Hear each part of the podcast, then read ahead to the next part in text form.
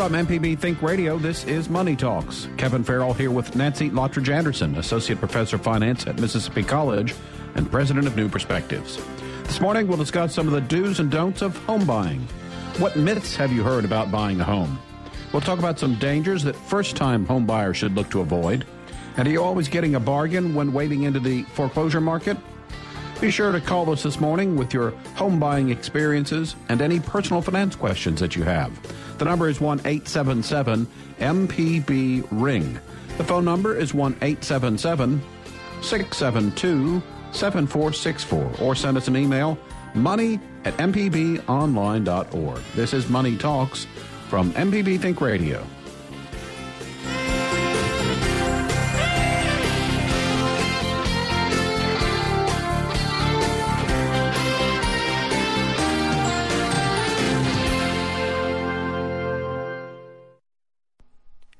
Live from NPR News in Washington, I'm Korva Coleman. The Trump administration is reportedly looking at new actions in Afghanistan.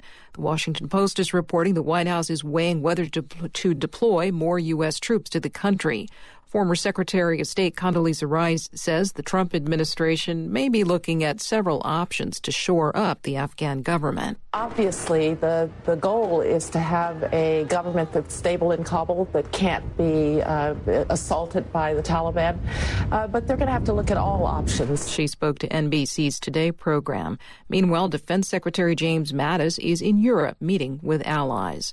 Former President Barack Obama is in Italy speaking at a conference about the intersection of climate change and food production. He's warning that greenhouse gases affect food production and that shortages of food cause millions of people to migrate in search of safety. If we don't take the action necessary to slow and ultimately stop these trends, the migration that has put such a burden on Europe already will just continue to get worse. Meanwhile, the White House says top officials in the Trump administration have postponed today's meeting on the Paris Climate Change Accord. As a candidate, President Trump had promised to renegotiate the U.S. role in the World Accord. The United Nations Refugee Agency says at least 245 migrants are missing and feared dead in the Mediterranean Sea. Joanna Kakissis says the report comes after two vessels sank. Only one woman and six men were rescued from a shipwreck on Sunday that left 163 people missing and presumed drowned. Another 82 migrants are also missing after the rubber boat they were in sank. The UN says more than 1,300 people have drowned while trying to reach Italy from North Africa this year. Joanna Kakissis reporting from Athens. After more than a year of investigating, Phoenix police have named a suspect in the serial street shooter case. From member station KJZZ, Casey Kuhn has more. Police booked 23 year old Aaron Saucedo on 26 separate felony counts. Phoenix police say community tips pointed to Saucedo, who was recently arrested in a 2015 murder case. Nine people were killed and two injured in the shootings, which began in West Phoenix. Most of the shootings happened in 2016. Phoenix Police Chief Jerry Williams says the arrest brings closure to the mostly Hispanic community. We hope that our community will rest a little easier and that our officers will get a little more sleep knowing that the wheels of justice are finally in motion. Police are still determining a motive and have not found correlations between most of the victims and Saucedo. For NPR News, I'm Casey Kuhn in Phoenix. On Wall Street, the Dow Jones Industrial Average is up 29 points at 21,041. The Nasdaq is up 27 points at 6,130. This is NPR. In South Korea's presidential election, exit polls suggest left of center candidate Moon Jae-in has won the election. Two other major candidates have made concession speeches. Moon is a supporter of engagement with North Korea, an effort known as the Sunshine Policy. He also opposed ousted South Korean President Park Geun-hye. She was forced from office in a corruption scandal. An Alabama judge has declared the state's workers' compensation law unconstitutional. NPR's Howard Berkes reports the ruling suggests chaos for injured workers, insurance companies, doctors, and employers if the Alabama legislature does not act. State Circuit Court Judge Pat Ballard ruled that the nation's lowest workers' compensation payments make no rational sense. The payments of $220 a week are well below the state's poverty line and haven't changed since 1985.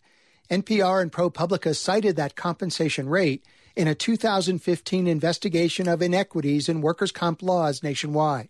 Judge Ballard also ruled that Alabama's limits on fees for workers' comp attorneys left injured workers without representation, denying them due process. Ballard gave lawmakers six months to change the law and avoid what he called a workers' comp crisis. Appeals challenging the ruling are also possible. Howard Berkes, NPR News. Major flooding continues in the central U.S. The National Weather Service expects heavy rain to add to swollen rivers, especially along the Mississippi River and its tributaries. This will increase the chance of flash flooding. I'm Korva Coleman, NPR News. Support for NPR comes from NPR stations. Other contributors include Visiting Angels professional caregivers assisting adults at home in bathing, dressing, meals, and light housework nationwide. Visiting Angels, America's choice in senior home care. Learn more at 1 800 365 4189. You're listening to Money Talks on MPB Think Radio. Call 1 877 MPB Ring. That's 877 672 7464. Or email money at MPBOnline.org. This is MPB Think Radio. Welcome back. This is Money Talks on MPB Think Radio. Kevin Farrell here with Nancy Lottridge Anderson, Associate Professor of Finance at Mississippi College, President of New Perspectives. Also from New Perspectives, the Portfolio Manager, Ryder Taff. So this morning we're going to be talking about some of the do's and don'ts of home buying. What myths have you always heard about buying a home? We'll talk about some dangers that first-time home buyers should look to avoid. Are you always getting a bargain when wading into the foreclosure market? Also, some other things we hope to discuss. Uh, is buying a house always better than renting? Does buying a fixer upper always return its value? And do you have a home buying horror story? Or maybe you have a system that worked well for you when you purchased a home. So give us a call this morning with any home buying experiences and personal finance questions. The phone number is 1 877 MPB Ring. It's 1 877 672 7464 or send an email to money at mpbonline.org. So, good morning to you both. Good morning, Kevin. Good morning. An excitement this weekend? Excitement. Did you have any excitement, Ryder? No, I, I, never do. Oh, that's not true. He just doesn't talk about it. He keeps everything very quiet. We usually have to find out from somebody else, you know. Very Las Vegas. Yes. Whatever happens with Ryder stays with yes. Ryder. Yes. I was in uh, Florida, a little windy on the beach, but uh, always nice to go down there and, and, visit for a while. The the funny thing was, my brother is um, visiting his daughter, his stepdaughter in Minnesota, and so the week of Memorial Day, he's he's like, "Oh, I need to ask you something." Like, what is? He's like, would, would you mind coming down here and house sitting for me? I'm like, a week a on the thing. beach? What Except, are you talking about? I will say, Memorial Day weekend, everybody else is going to be down there. That's true. So, you know, it's just um, leave early. That's all I can well, say. Uh, it's funny because uh, early in May, the, the main road in on Pensacola Beach, you know, it's it's four lane at one point, but it's two lane at, at one point, and it's it was already back quite backed up and i'm thinking this is you know early may here it's not supposed to be like this they're actually doing yeah. some major traffic reflow uh, pattern at the main intersection to try to alleviate some of the uh, of the backlog of the backlog. Um, fortunately, I do have the Sun Pass, which is the bridge toll, the automatic thing you can put on your car. So I have a special lane uh, getting You're onto special. the island. Yeah. you, you, just get to fly on through, huh? Exactly. Hopefully so, at least. Or there will be a lot of people that are in that lane that realize at the last minute they shouldn't be, and it'll be backed up. But anyway, uh, should be fun. But you're right. Memorial Day always a big uh, time down there, so I'm looking forward to some beach time uh, here at the end of May. So, what about some financial news in the news? Well, we had uh, a new jobs report, and it was quite good. The mm-hmm. first Friday of every new month, we get information about the previous month. So we get the number of jobs added, which is what investors pay more attention to, mm-hmm. and the unemployment rate, which is a little fuzzier. But um, we had a bad month in March with only 98,000 jobs added. We had 211,000 that we got uh, for this month's report, and the unemployment rate at 4.4. Is that right, Ryder? Something like that. And uh, what they're saying is we are basically at full employment. So full employment means that everybody who wants a job is working. Mm-hmm. And we always have something that's called frictional unemployment, a certain amount of people who are going to be unemployed because of circumstances uh, transitioning, all those kinds of things. So this is about as low as it goes. So that's all good news for our economy because when we're working, we're feeling good about jobs. That means we're more likely to spend money.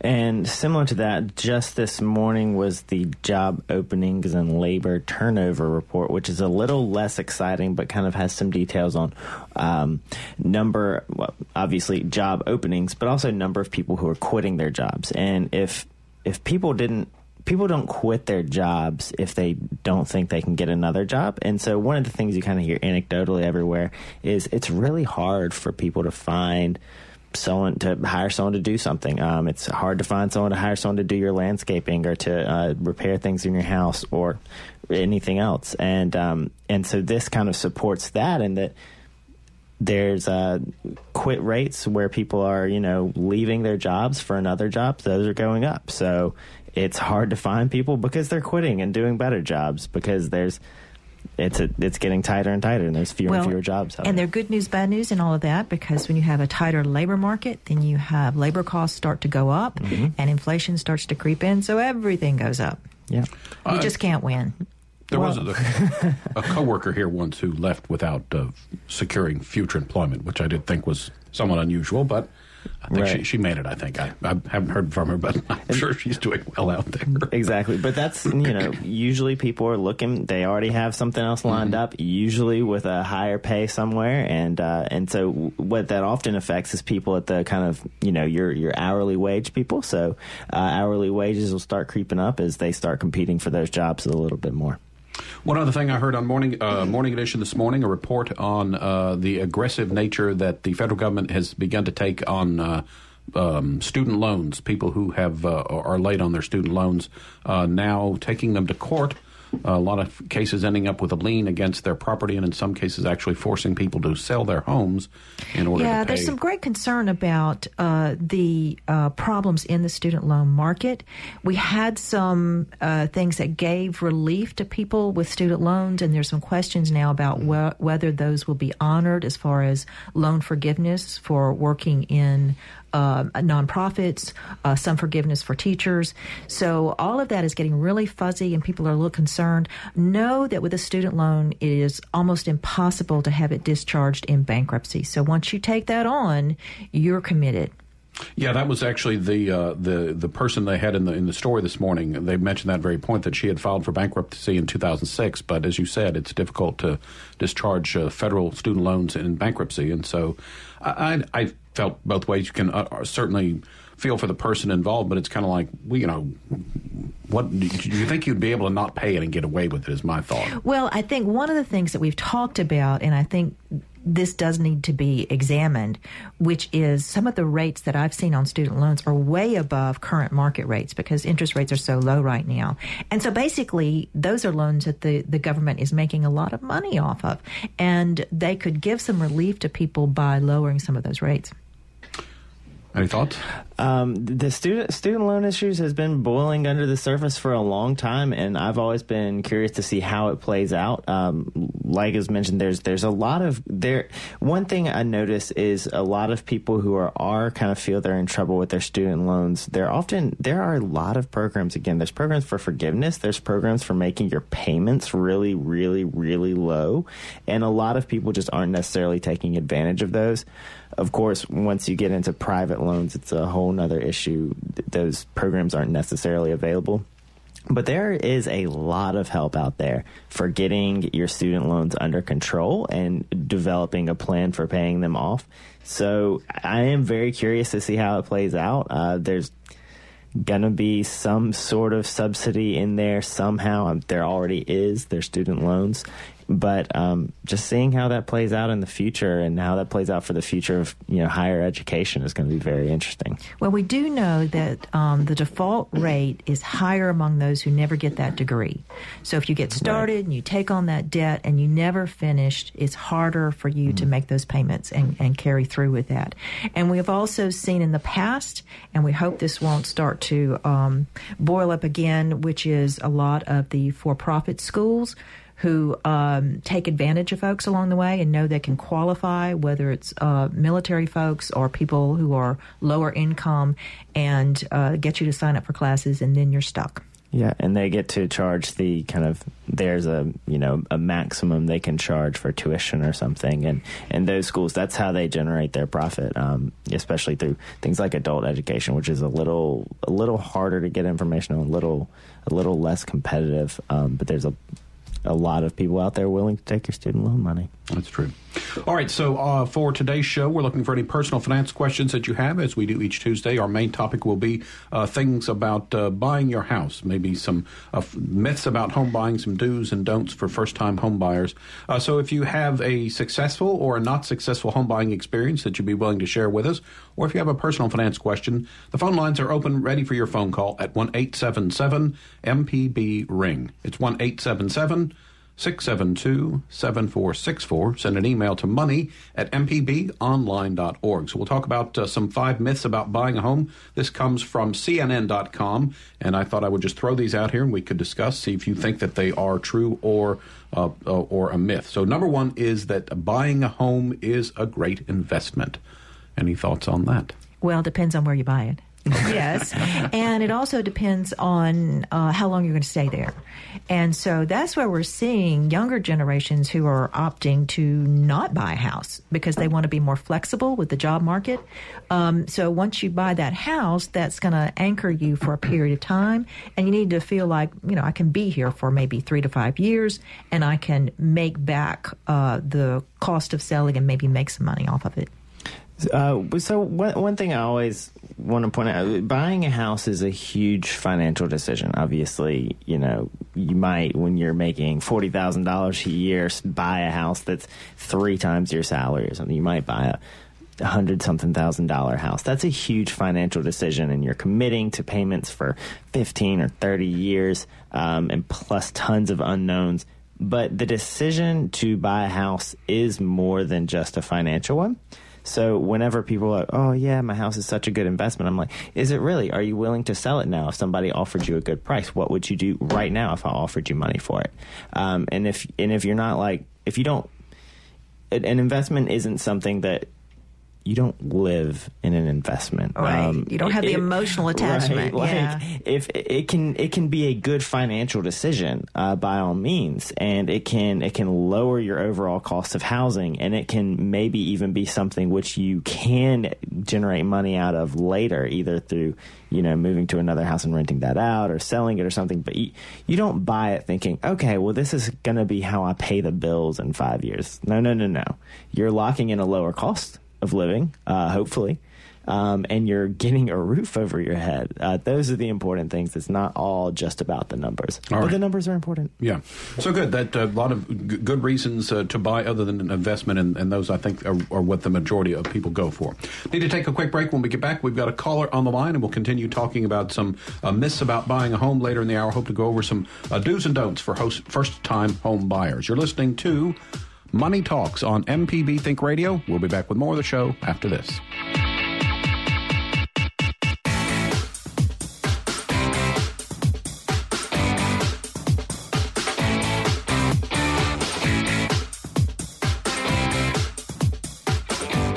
Informative MPB news stories, the local shows you love, up to date severe weather info, and the state and worldwide reach telling the story of Mississippi. You're listening to MPB Think Radio. In the morning, my MPB public media app is always ready to give me the morning snooze. It's 6 o'clock. This is MPB Think Radio. And all throughout the day, checking up on my favorite MPB programs is just a the click. Young with Jeremy Hobson, it's here and now. Swipe. We're looking for anybody who enjoys eating. Will scroll away. I'm Walt Grayson. Welcome to Mississippi Road.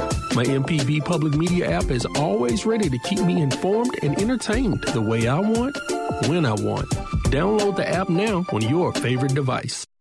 You're listening to Money Talks on MPB Think Radio. Call 1 877 MPB Ring. That's 877 672 7464. Or email money at MPBOnline.org. This is MPB Think Radio. Welcome back to Money Talks on MPB Think Radio. Kevin Farrell here with Nancy Lottridge Anderson, Associate Professor of Finance at Mississippi College and President of New Perspectives. Also with us from New Perspectives, the Portfolio Manager, Ryder Taff. So today we're talking about buying a home, uh, some of the do's and don'ts for new home buyers, some myths about home buying, uh, but we're also always looking for any personal finance questions that you have. The number to call is 1 877 MPB Ring. The phone number 1 877 672 7464. Send an email to money at mpbonline.org. Got some calls to get to in just a moment. But first, uh, number two on our home buying myth list is that buying is always better than renting. Thoughts? Um, yeah, just again, so there it is a very big financial decision, but the numbers aren't everything. Sometimes with renting, you can get things that you're not going to get with a home. Often, you know, amenities and location, and especially, you know, if you're maybe new to a city, um, you know, and what what a lot of what a lot of developers are doing now. I was just visiting my brother in Raleigh, North Carolina, and they're building their kind of apartment buildings like a community. And so, you know, they have they have a lobby area with some pool tables and you know they have a happy hour and they have a little spot where they host some pop-up shops and pop-up events. And it's it's a place where you can you know you can move there not knowing anybody. You can kind of make friends there. If you bought a house you would just be in there like painting your walls and repairing things every like day for that. several I like years doing and, that. you know and, and that's that's where some people are comfortable and want to be. But some people also want want a little bit of social life and they need something to help them get that. Um, so that's just kind of uh, amenities wise you can get a lot when you rent that you can't necessarily get. Um, And what you get you- with when you- renting is flexibility, and I go back Absolutely. to that um, because that gives you the ability to to, to change locations, change jobs. Uh, without worrying about, I have to get rid of this asset. I have to sell this asset. You just immediately can leave. And renting means that um, I, I will laugh at my daughter when they first bought and suddenly realizing that you know when the air conditioning goes out or the plumbing It's- backs it's up, there's no landlord to call. You know, Oh, yeah. uh, it's all you. Yeah, you got to ask your name. Who's your handyman? Yes. Um, and you know, so I, you know, I'm a big fan of buying a house. You know, I own my home, and I'm, you know, you know, excited. excited might not be the word, but you know, I've, you know, kind of locked in my the cost of my housing for a very long time. Um, and so when you look at it that way, you're like, oh my goodness, it just makes so much more sense to buy a home. And you know, there's there's a huge, huge, huge industry around that, but.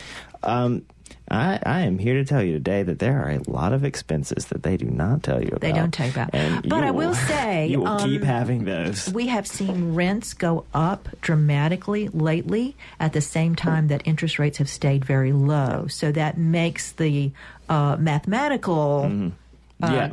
equation mean that you, you would be on the buying side. Yeah, there's a, there's a big numbers trade off, but uh, you know, again, it, just because it is a huge financial decision doesn't mean every detail of it has to be based in the numbers.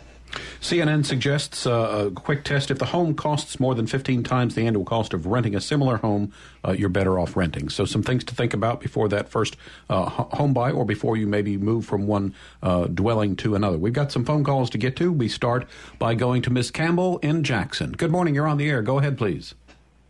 Good morning. Good morning. Can you hear me? Yeah, go ahead. Okay, I have just basically two questions. I'm interested in buying a home. I'm a first time home buyer, and I wanted to know if there's any programs in Mississippi to help first time home buyers.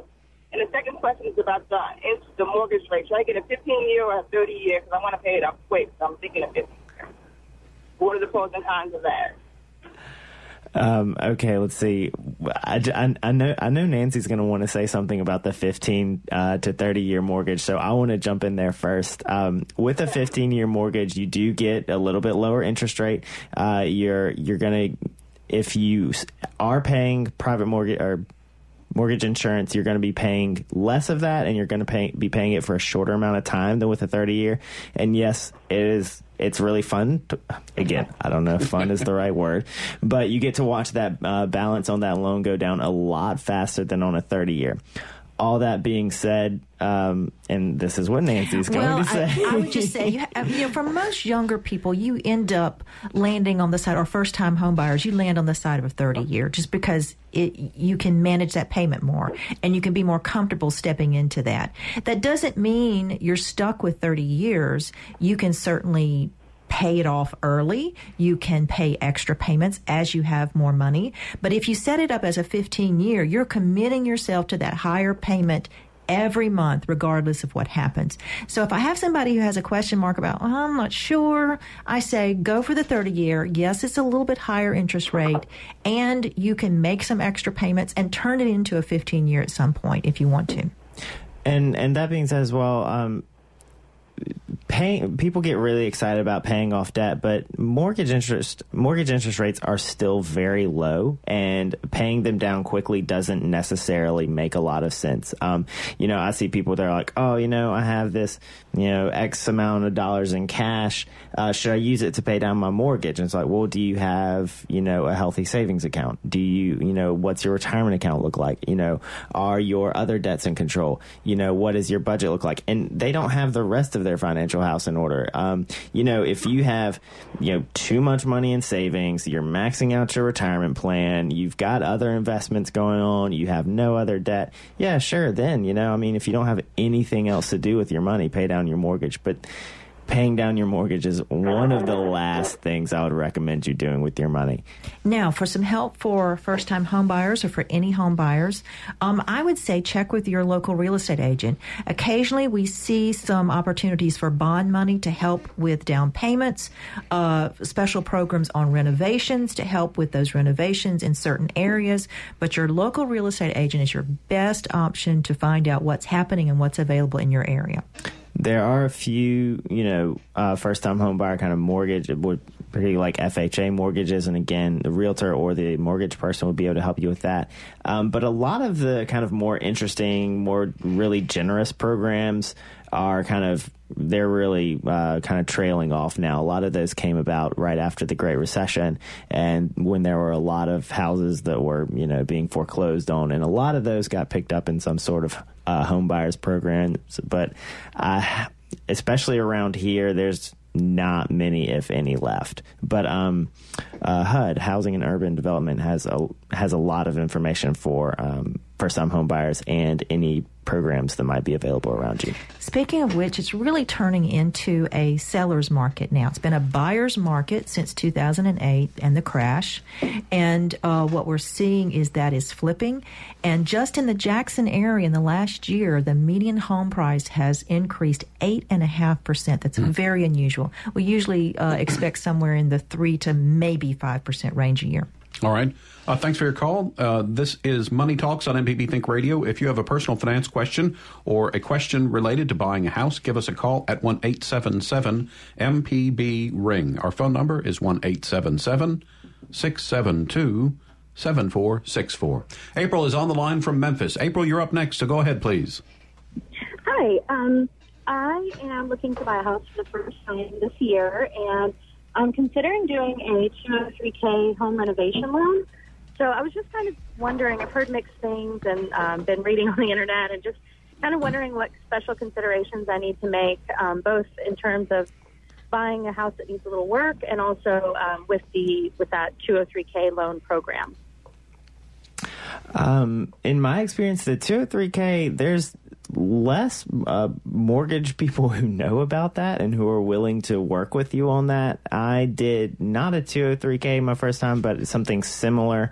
Um, I'm not sure what the name of the program was, but essentially the mortgage officer held some money in escrow for a contractor to do some work. Uh, so it's going to be very, very important that you're working with a very good mortgage person who's going to be able to make you help you understand it very well, and as well working with a very reliable contractor because you don't want to get a loan that says, okay, you've got exactly fifteen thousand dollars to do work, and then the contractor comes back and he's like, ah, yeah, it's gonna be, it's gonna be sixteen thousand, and then he comes back the next day, oh, you know, we just found something else, and it's gonna be twenty thousand. You don't want that to happen happen when you're depending on this so much for your mortgage. Um, and I will say, be very you, careful about when that. you start to renovate, um, it's always going to cost more than what you thought. You will always find new things. because if you're talking about an older home, there are things that you can't see until you start then breaking down the structure, and, And so that- you just need to pre- be prepared and have a little bit of a cushion there.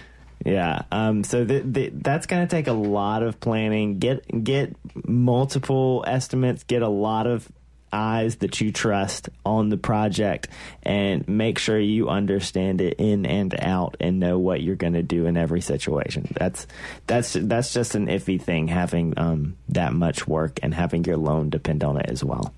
All right, April, we appreciate your call. Let's get another caller from Memphis. We'll say good morning to Taylor. Good morning, Taylor. You're on the air. Go ahead. Hi there. Um, I have a question about um, buying a fixer-upper. So I have it. Can you okay? Go ahead. Yeah. You're good. Yeah. Okay. Wonderful. So um, we're trying to buy a fixer-upper, and we're having a little bit of issues with credit, um, uh, with not having any credit history, and uh, it also being difficult to get a loan for a fixer-upper project, um, considering that it's going to be, you know, a lower cost project, um, and not having any uh, credit history. Even um, the banks uh, that we're associated with um, have been denying us loans. And um, so we were, uh, we found a house and a homeowner who's willing to set up an amortization schedule. Um, and we were just uh, wondering, in your opinion, what should we be aware of or wary of when um, lending through uh, an individual um, in that way? Does that make sense as a question? Uh, absolutely. Um, so I, I actually have a friend who's really into uh, really into uh, owner financing. Not that he does it; he just watches a lot of YouTube videos about it.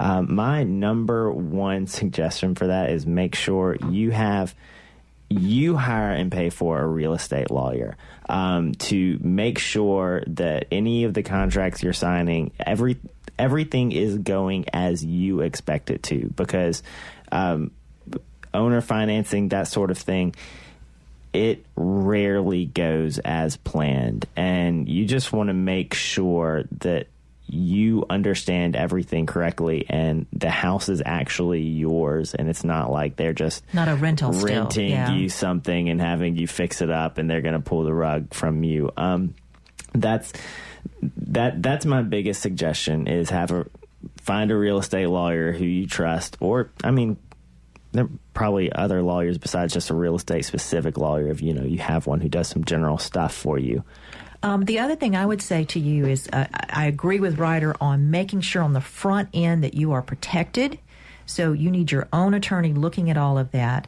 But what you need to do if you go through owner financing, typically your interest rate is going to be higher than the market rate. And so you need to come up with a plan to heal your credit and get yourself in a position so that you can go back to those lenders and lock in hopefully a lower rate and a better situation um, maybe three to five years down the road. And, and yeah and that's going to you be think that it's worth it to wait, or um, do you uh, do you think that owner financing is a, a way to build credit potentially? you're probably not going to be building in, unless this is a person who reports to the credit bureaus on a regular basis for other things then they're not going to be reporting to the credit bureaus uh, on this case um, you know again it's a huge financial decision but it's more than just the numbers if this is you know if this is the house that you really want and you're excited about it and you know you can get this project done and you know you've kind of worked it out and this is where you're going to be um, then you should probably do it. You should probably try to figure out a way to make it work. Um, you know, and typically with owner financing you have an owner that's motivated if they're going to Mhm. offer that then maybe they don't have as many options to sell and they would like to go forward with this and so that may make the price pretty attractive it could be a pretty good opportunity. One one thing about um, because eventually you will want to refinance it into a mortgage of your own, and the the issue with a fixer upper is sometimes it's not in good enough condition for a bank to be comfortable using that to secure a mortgage. Um, but once once it's in much better shape, they'll be more comfortable. And also, once you have some equity in the home and you won't be taking out as large a loan, they'll be more comfortable with that as well. Um, your credit score, it doesn't matter quite as much as people often think with a mortgage, um, although you do have to have some sort of credit history. So, you know, in the next few years, take out a Home Depot credit card while you're fixing up the house. I mean, you know, do you know something to just get a little bit of and credit pay it on time and obviously do all of the correct things with that to make sure it stays in in good graces. But um yeah, in a couple of years you'll want to refinance that with a bank anyway to get out from under the the owner financing unless they're just offering you a really good deal. Um but if you want to do it, it, it sounds like you want to do it. I'm supporting you. All right. Taylor, thanks for your call. We need to take a quick break. When we get back, we've got some calls on the line. We'll continue taking personal finance questions and talking about buying a home. This is Money Talks on MPB Think Radio, and to reach us, call 1 877 MPB Ring. That's 1 877 672 7464. Back with more of the show after this.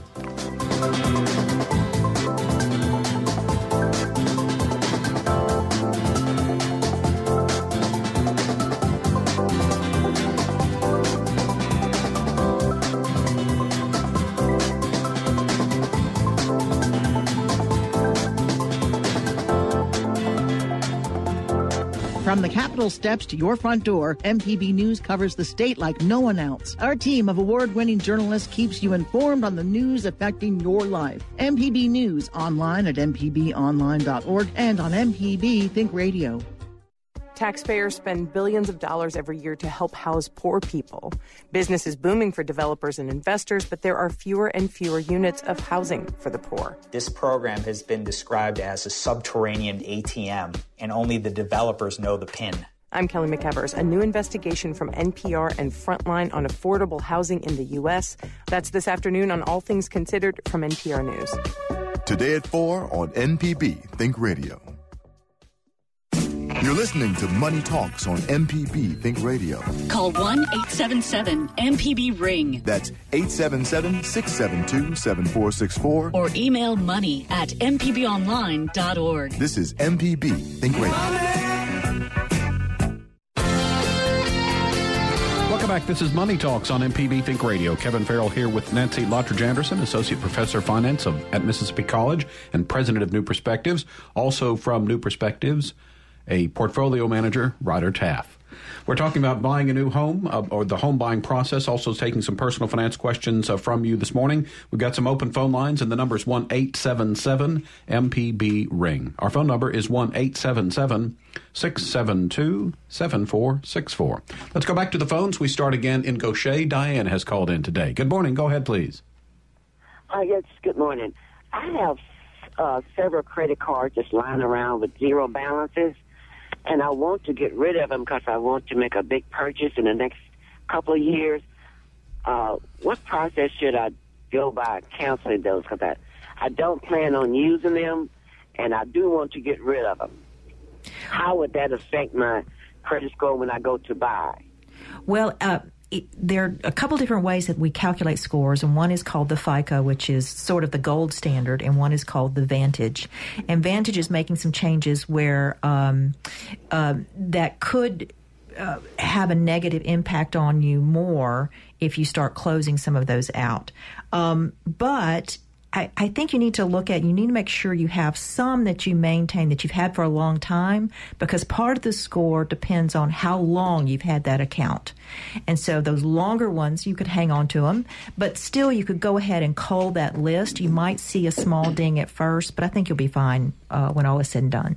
I would just say, you know, if if you're not tempted to spend on them, they don't have an annual fee and they are remaining open. And you know, one thing to keep something open, you know, spend, you know, buy a pack of gum every year on each of them, um, or some stamps. Uh, but if if if they don't have an annual fee, there's not there's not a huge impact either way necessarily to closing them. Um, to closing them or leaving them open. So if you're worried about them just like being a problem sitting there, they're probably less of a problem than you think. Um, if you're you're talking, you said a major purchase in a few years, um, closing them now is not going to have a huge impact. If uh, I would just say, so the way, as Nancy mentioned, having the FICO score and the Vantage score look at these things a little differently. FICO is kind of they're cool with you having lines open as long as you they they like it when you've had lines open for a long time. So actually, FICO score, uh, which is the traditional, um, still used for mortgages, uh, but um, you know FICO and Vantage scores are used for uh, you know car loans and um, credit cards and other personal loans. Uh, so FICO score is kind of pro- would prefer that you leave them open, but again it's a small amount, and if you close them, your credit score is going to kind of be back to fine in a year or so. Uh, with the Vantage score, in some cases, and it's not it's not super clear to me yet, but in some cases they do like you to go ahead and close cards because if you have this like huge balance and these and like a large number of cards out there that you could accidentally or on purpose spend a lot of money on, they think that's a bad thing. So, so the Vantage score, it might actually be good to go ahead and close a few accounts, but again, the impact might be less than you think it is. All right, uh, Diane, thanks for your call. And I would say also the, there's more of an impact of the type of spender and saver you are. I mean, the habits that you've developed over having these um, credit cards says more about whether they're open or closed than, you know, so because if you're someone who is good about their personal finance and you close them, it might be a minor ding on your score, but I think in the long run, because of your habits, it's going to be a, a stay at a good score. Absolutely. Far and away, the most important thing is paying your loans on time. Not Far just your away. loans, but your, everything. all your bills. Mm-hmm. credit cards, bills, etc. Um, and the next thing is, you know, not just not spending too much. You know, somebody gives you a, a five thousand dollar credit limit. Don't spend five thousand dollars tomorrow. You know, spend maybe five hundred dollars and pay that off every month. All right, we've got another caller on the line, so we say good morning to Jim in the hub city of Hattiesburg. Good morning, Jim. Go ahead, please. Good morning. Um, I was interested in knowing some financial concerns that I should have. Uh, I'm actually going to be in the market to purchase a home, and I'm nearing 50. And when I think about a 30 year mortgage, uh, it's kind of uh, overwhelming because the likelihood of me paying that off, uh, you know, in my lifetime, you know, it seems possibly a little slim. But, uh, and I didn't want to saddle, you know, my family, my kids with, with, you know, an exorbitant amount of debt. So I was interested in the considerations that someone who's you know a little older in, in age should have when they're you know considering making a home purchase. Well, uh, I hear this all the time, and I hear it even from people who are in their 60s and 70s and sometimes in their 80s, that you shouldn't be afraid to take on a mortgage because of your age.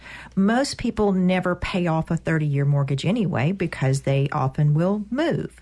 Um, that's typical. But um, if you take on that mortgage, you are still investing with every payment that you make. So from now until the time you leave this earth, if you stay in that house, you're building up equity in that home.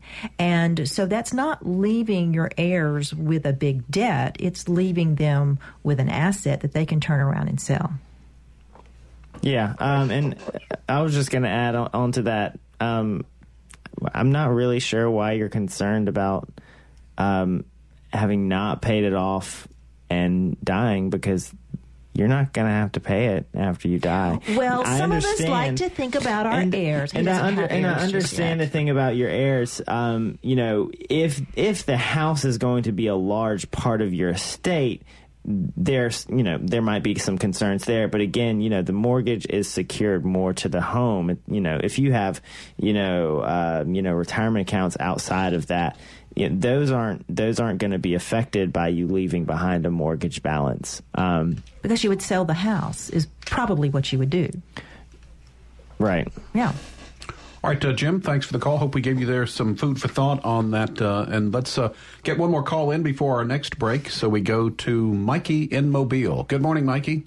Hi, good morning. Um, thank you for the, uh, letting me ask these questions. Um, how, what kind of criteria do you use to find a reliable, any kind of lawyer, but especially a real estate lawyer? Where do you go to ask the pertinent questions?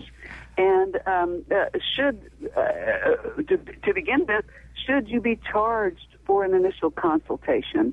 And I'll, I'll uh, let y'all answer. And thank you so much. Well, I would say, you know, the best place to go to find good real estate lawyers is to check with reputable uh, real estate brokers in the area. And they always know they have certain go to attorneys they work with.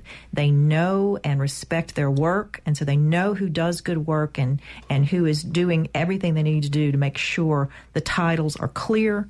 And so check with some of those. Um, real estate brokers in your area with good reputations. They've been around for a long time and they'll point you in that direction. And typically you're going to you're going to get names of people who've been at it for 20 to 30 years. Mm-hmm. And you would expect to pay an hourly fee for a consultation because you're probably going to go in asking some questions. And just to purchase their time and their expertise, I wouldn't be surprised by that. That's how they make their their living.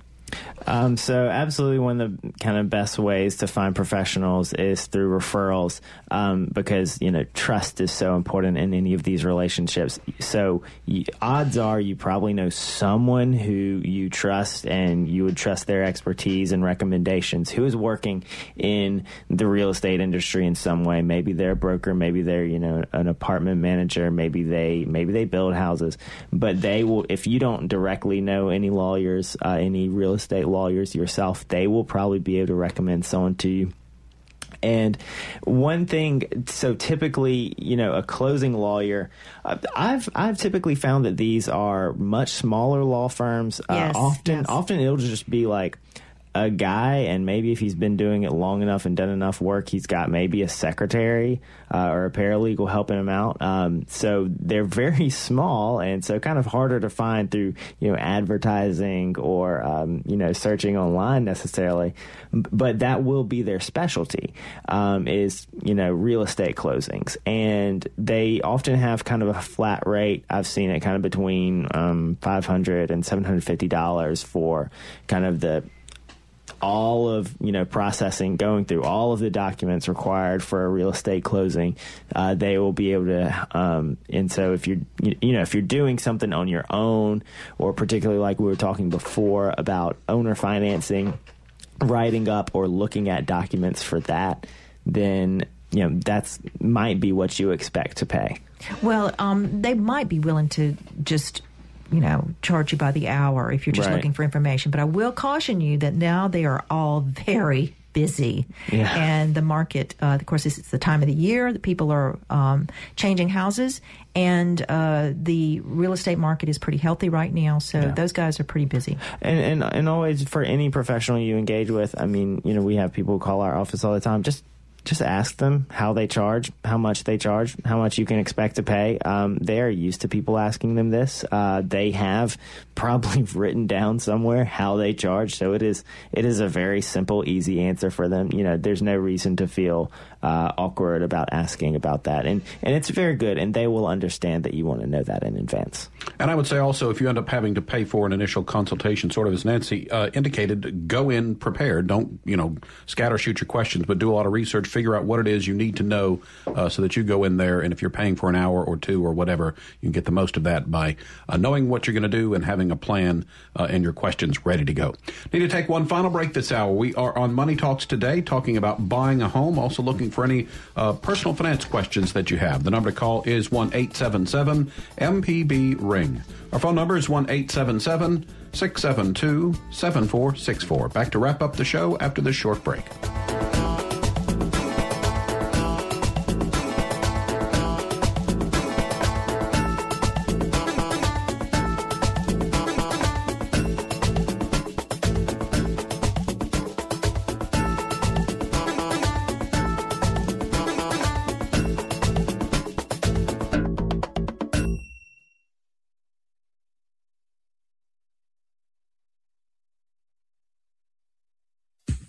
Information presented on Money Talks is meant to provide general information about the topics discussed and is not necessarily the opinion of Mississippi Public Broadcasting. The information presented does not create any type of relationship between the hosts and guests and the listening audience. Please consult a financial advisor or any other qualified professional for guidance about your personal finance questions. Podcasts of your favorite MPB Think radio programs are available now. With any podcast app, you can search, subscribe, and never miss a second of MPB Think Radio. Normally, I don't recommend eavesdropping, but feel free to join in on my conversations. Our guest this week is trainer and former pro football player Paul Lacoste. You know, you can have all the God given talent in the world, but if you don't earn it and work for it, make your strengths even stronger, turn your weaknesses into strengths. I, once that set in with me, I realized that's how success would happen. Sundays at 5:30 and Thursdays at 10 on MPB. You're listening to Money Talks on MPB Think Radio. To call the show, dial 1 877 MPB Ring. That's 877 672 7464. Or email money at MPBOnline.org. This is MPB Think Radio.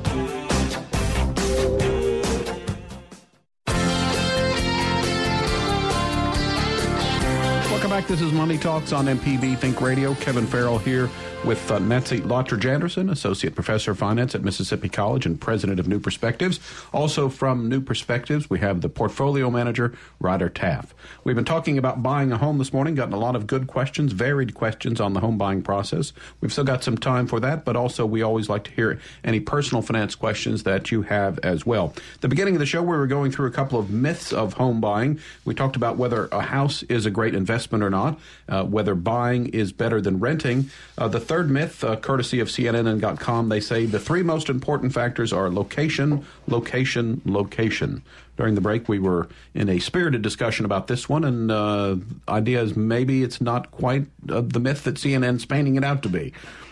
Thoughts? It, it, location is is one of the most important things. Uh, you know, you can probably find a house with a roof and a floor in a lot of different places, but uh, when you look around, you know, it's it, it's not necessarily. I think, and and and the the article does go on to point out, you know, it's not necessarily the things you want to look. It's not necessarily the things you think to look for, but you're still looking for what does this location offer? Not only what are the amenities does it have right now, what is the community like now, but what is it going to be like in the future? Um, you don't want to be in a you know a, a good neighborhood that's kind of looks like it's on the decline. You you would rather be in a mm, okay neighborhood that looks like it's on the upswing.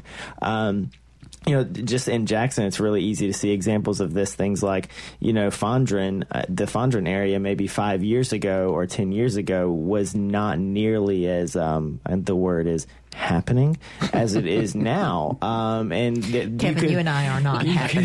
Could, you could, you know, so was, there was very, there, it was a, it was a very good neighborhood, uh, but it still had great potential for growth there. Um, so, and and I would say what we're looking for in living conditions and locations is different now. You know, we're looking Mm-hmm. for walkability, we're looking for those amenities.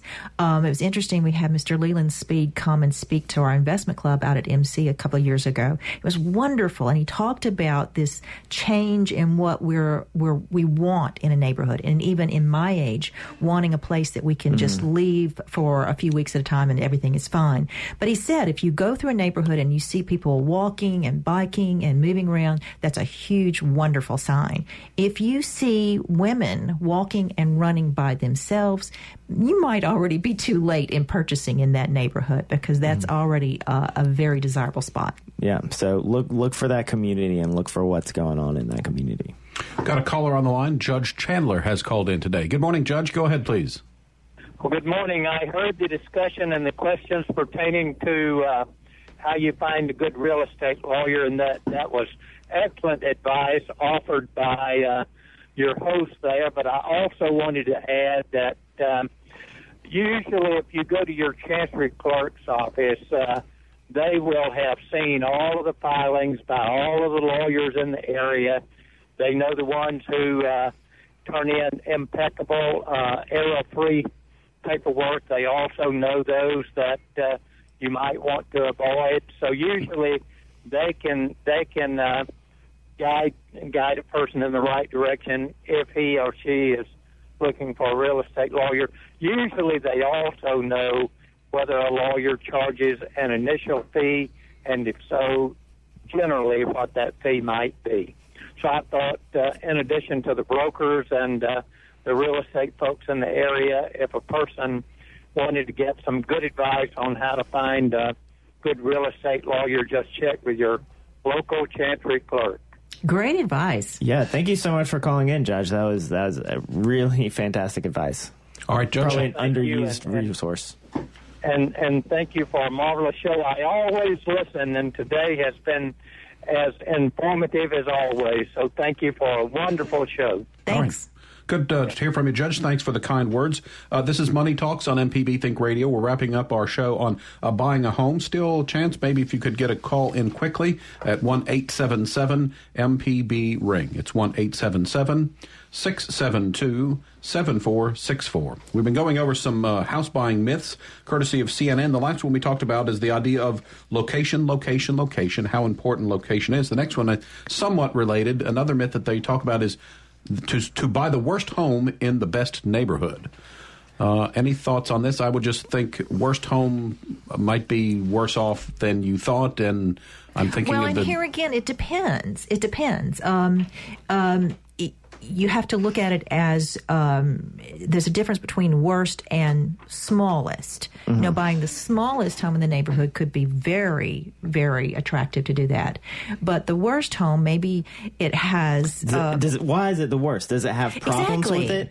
um, or and is it are- just so ugly that nobody wants it and you can't fix it? And are those problems that you're going to be able to fix? And uh, that, you know, is a really good thing to bring up because a lot of people have called about a fixer upper. And, you know, if, if that's what you want to do, if you want a fixer upper house, absolutely go for it. But know what you're getting into. Don't just like watch HGTV and be like, I'm going to do that. No, like, But like so know fun. what you're getting into. Um, and know how much it's going to cost if you have to get a professional involved because you've totally botched the job. If you have a friend who is a contractor or a handyman and can look at these things and give you a good assessment of it, that's going to be very helpful. Um, they're going to be able to see things in a way that you don't see them. If you're like, oh my gosh, it's a fixer upper, I just need to put some paint on it. That's not a fixer upper. Like, and does it have floors? Um, Well, you the other thing is you have to look at um, what are the things that can be changed about the house, what are the things that can't be changed about the house. Absolutely. So if you have a slab foundation, you're kind of stuck with where uh, your water and sewer is, unless you're going to spend a whole lot of money. Versus if you're on a conventional foundation, you can move some of those things around. So that's what you really need to look at, and a contractor will help you with that. And look at, you know, where are my load bearing walls? Mm. Can I just go in and start knocking out things, and then the roof caves in? And and speaking of a slab foundation and a fixer upper, I remember once looking at a home. It was a it was a little bit of a fixer upper, nothing too serious. The home was fantastic though, but it was a slab foundation, and the slab had a crack right down the middle of it.